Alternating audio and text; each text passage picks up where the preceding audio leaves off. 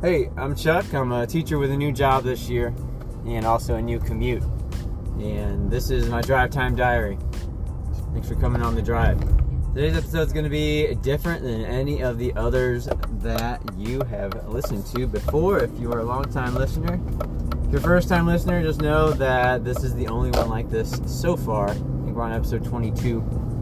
So I was driving home yesterday and popping around on radio stations and because it was like news time almost and so i was trying to find places that weren't just doing the news or commercials because also you know radio stations uh, like to do that around the same time. Commercials news in a chunk. Anywho so i was listening i was bumming around radio stations and one of my ones in the rotation uh, is the conservative radio station in town because I like talk radio. That's why it's on there. Sometimes I agree with them, sometimes I don't. Uh, and I heard that they were going to be talking about kids proficient in math, which immediately piqued my interest. And so I continued driving home because they never ended up doing it while I was in the car. And then later, while I was hanging out at my kid's soccer practice, went ahead and listened to this part of the show uh, on their app.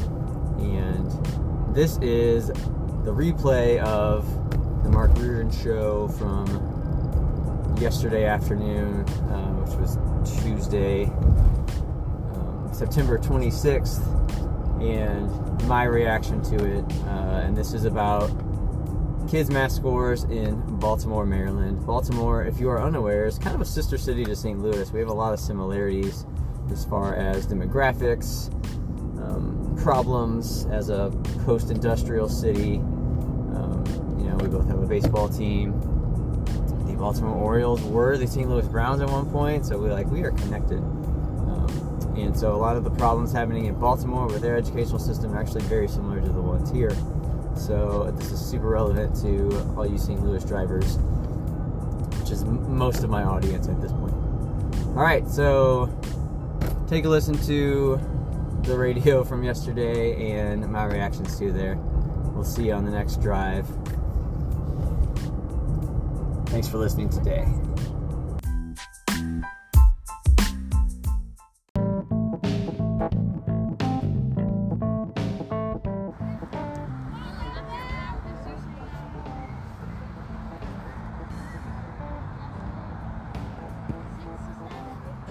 On state math tests. And the the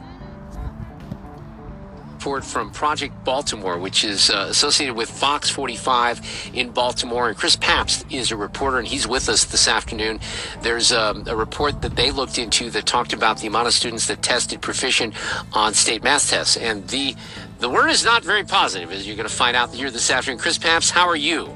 Yeah, Mark, thank you for having me on. I appreciate it. Project Baltimore, is that part of, um, is that like an investigative team that you have at the station, or is that a separate independent organization?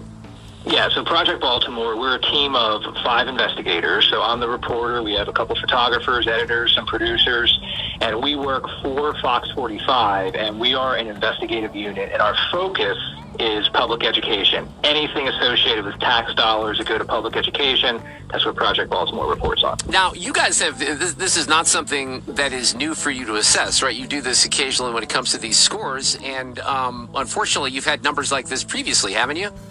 Yeah, we have. So we, we do this every year as much as we can. Now, when the state puts out data, the state puts out heavily redacted data that is really difficult to do these types of stories on. So what we do, and, and what you would have to do in St. Louis, is you would have to have somebody within the school system give you the raw, unredacted data which is what happened here. And that's how we were able to report that there were 13 high schools in Baltimore City that had zero students proficient in math. That's how we were able to report that of the hmm. five best high schools in Baltimore City, 11% of the students were able to test proficient in math. And this is when the tests were given out in the spring of 2023, just a few months ago. But if we didn't have people in the school system willing to give us that data, Mark, we would never be able to report this because the school systems redact the data Mm. if the scores are too low. It's embarrassing. So how how are the scores determined? When, when we say not proficient, is there a way to sort of handicap that a little? It's not scores that we want out there. It, it makes you feel bad, for sure. Cap that a little bit. Sure. So when students take the test, in this instance, it was spring of 2023, their scores put them into one of four categories. One and two are not proficient.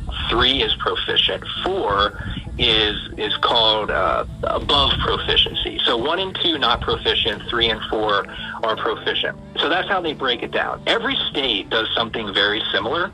Uh, this is part of the No Child Left Behind concept, where the, these tests have to be given and the scores have to be made public. But of course, there's the redaction issue that, that you have to get around. But your your state would have these same scores. I'll ask a question here. You're a reporter, so I don't even know if you can answer it. But how the hell does that happen? Uh, because that it really Yeah. that's a Whole lots of shocker, isn't it, Chris? I mean, not one student. A Whole lot of reasons. Well, it's one of those things where when we look at the data and, and we come up with, you know, nearly 2,000 kids in these 13 high schools took the test, and none of them are proficient. And by the way, 75% of those kids in those 13 high schools scored a one. A one out of four that we just talked about, the Shaking lowest head. proficiency level possible. hard. 75% of them. And when we look at data like that as reporters, at first you're like, okay, that, that, that can't be true. It's hard to so you double check, you triple check all of your data, and then after three or four times checking it, you keep getting the same numbers. You're like, wow, like how how does this really happen? And Baltimore City Schools gets 1.7 billion dollars a year. It is usually fluctuates between three and five, the third and the fifth most funded large school systems in America. And this is just the uh, this is just where education is right now. Public education is right now in the city of Baltimore. Yeah, let's go down those numbers again because you kind of walked me into the next point that I was going to make here. Baltimore City Schools received 1.6 billion from the taxpayers. That's the most ever, as you said. 799 million in COVID relief funding from the feds, and not one student at 13 high schools scores proficient on the math test. That I mean, that's that's not ROI. So what you have somebody called, um, uh, I guess, Jason Rodriguez, who's But but what else did we do with that money? I mean, it's important for sure to be proficient in math, but there's a whole lot of other things that in this social con- contract that we have, where everybody sends us their kids. Um, there's a lot more other things going on with these kids than just math proficiency. So um, you got to see what else they're doing with that money. It's a whole lot of money for sure, and we need some ROI, but we don't know what else they're doing with that. with a group called uh, People Empowered by the Struggle, which is in Baltimore. And his quote is is quite accurate. I think he says this is educational homicide. That's pretty. That's pretty brutal, but I don't know what else to call it when you look at numbers like this. Yeah, they're a nonprofit, a pretty popular big nonprofit in Baltimore City. And yeah, that was that was the quote that he gave us when we met him one day. We we went over the data with him and uh, told him in real time, the first time he had heard it, what the data was with these 13 schools and then top five schools with 11% proficiency. And that was his statement. He's like, "This is educational homicide." And there have been calls in Baltimore City uh, for the CEO of the school system to resign. She makes nearly five hundred thousand dollars. Another thing to think about is I know that charter schools are really big in Baltimore also, and there's been a lot of innovation there. So I'm wondering how how they reflect also, like what those test scores look like. And I was also wondering what do the proficiency scores in the elementary schools look like? Because that's another thing that by the time we get to high school, it, it's not like we have 11 people or 11 percent being proficient in the good schools and 0% in the not good schools uh, when we get to high school. But in the elementary school and the middle schools, uh, we're, we're at, you know, 60, 70, 80. It's not like there's a switch that turns on in ninth grade that we're just failing these kids. So it, it is system wide. Um, and if kids move around in that system, that also has an impact. Thousand dollars a year in total compensation. She's been there for seven years, and That's a long time. these are the results after seven years. That's a long time. But it's interesting because I'm have results. to you. You're taking an interest Some- in what's going on in push the needle. Baltimore. Uh, this story has very much gone viral all around the country, as it should, because it's an alarming story. Yes. But we can't get the mayor to talk about it. We can't get city council to talk about it. We can't get state lawmakers who represent Baltimore City to talk about it. Everybody outside of Baltimore I'm City here, I'll talk about it. is seeing these I'll results. talk about it in St. Louis saying, all day, This too. is very troublesome Welcome to the drive. and a crisis even. But the people inside of Baltimore City won't even address it. Well, unfortunately, I you know I think we can relate here in St. Louis when it comes to things like that and reactions like that because we've had a fair amount of issues in the city. We I don't know if you followed the uh, the drama of our circuit attorney here, which did get some national attention, but it was another one of those situations where really everybody knew what was going on and nobody wanted to talk about it. In this particular case, I think that people like me have an interest because we know that these numbers go well beyond Baltimore. It's just a matter of trying go. to figure it That's out, right. and then you scratch your head because you think, you know, and, and I talk about a lot of issues on, on this show. You report about a lot of issues, but let's face it, these are not the issues because they're not sexy that get covered every single day on newspapers But or television ought to or be. radio. But these kids, this is the future, and they're right. falling behind. They're already falling behind, Chris, as They're you know. already Then COVID comes along, they're falling behind more. Now they're falling behind more because you can't catch up. It's a vicious cycle. It is. Now, you mentioned that this is happening in other places, and you're right. Let me pause in there. Um, I don't think it's right to use COVID as an excuse anymore. I had a, a student teacher in our math office a couple weeks ago that was tasked with asking that question what we thought about kids catching up from COVID learning loss. And um, at least from my experience, that's not what we're dealing with. Um, that's that's kind of normalized at this point. It's at worst uh, the effect of a kid having a bad teacher, which happens. It happens. So we always try to counteract counteract that struggle. As a kid having a bad year, having a um, a teacher that couldn't connect with them or whatever. in other places. And you're right. But at the beginning of this interview, what did we talk about? The data is generally suppressed. It's generally redacted if the scores aren't good enough. We're only talking about this because a source within Baltimore City Public Schools got the raw data and gave it to me. If this were to happen around the entire country, if the data that's collected by the states was given to the public unredacted, I think that unfortunately you would see a lot more of this around the country. But the lawmakers and the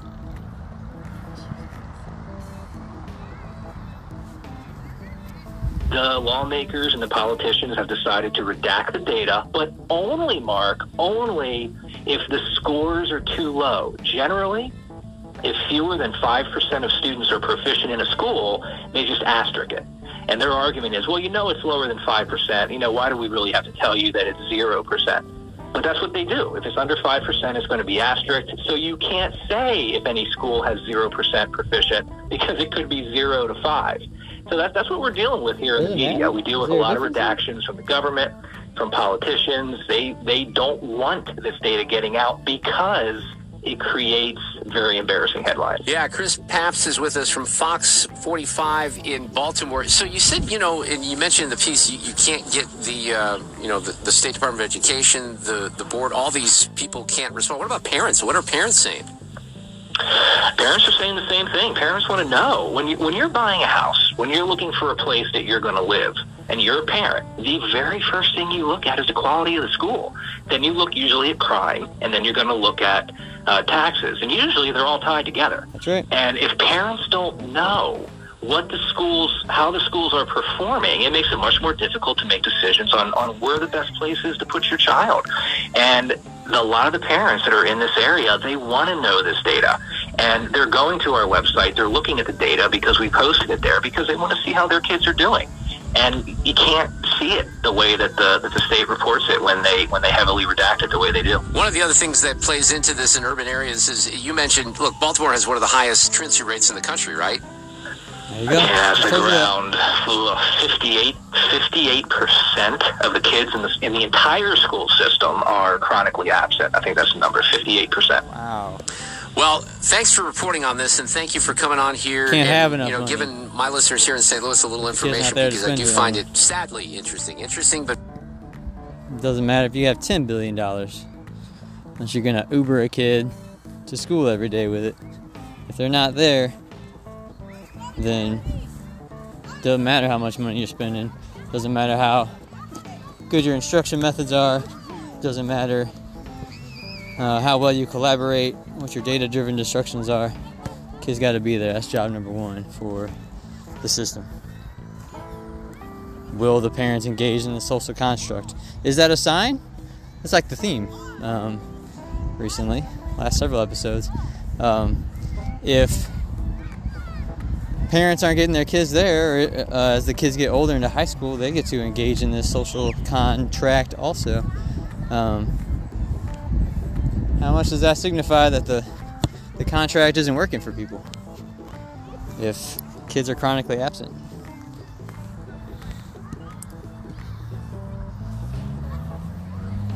Interesting, interesting, but very, very sad, unfortunately. And you see kids falling through these cracks, and I don't see a lot of optimism out there when it comes sad. to turning some of this stuff around, unfortunately. But we will study. We'll Uh, kind of we end on do. a positive note. At least we will try here, Chris Papst, because we are um, speaking here from a city in which we are devastated that our baseball team sucked ass this year, and we're not used to that in St. Louis. So You're I not. love, we love the Baltimore Orioles. It's a great franchise. All right, that's unnecessary, but uh, it's it's incredibly sad. It's incredibly important, and uh, as as long and as, as much as people can can get in and last without getting burnt out, um, if you're there um, on a mission like I am, if you are caring about it on six different levels, then that's the only chance we got to move a needle. Uh, it's got to be, you got to look at it more than 360, 720, 24 7. Uh, because there's more than just a kid needs to be math proficient. There's more than a kid needs to read. Um, there's so many things going on with teenagers these days. And on that social contract, people expect us to do all of it. Um, whether it's fair or not, it's, it's the contract right now. Maybe we got to update those terms of service. Uh, I know we're certainly updating the privacy policies, but um, that's it for this podcast. I'm Chuck. I'm an educator with a new job, and this is me at soccer practice today. Uh, thanks for listening. I'll see you on the next drive.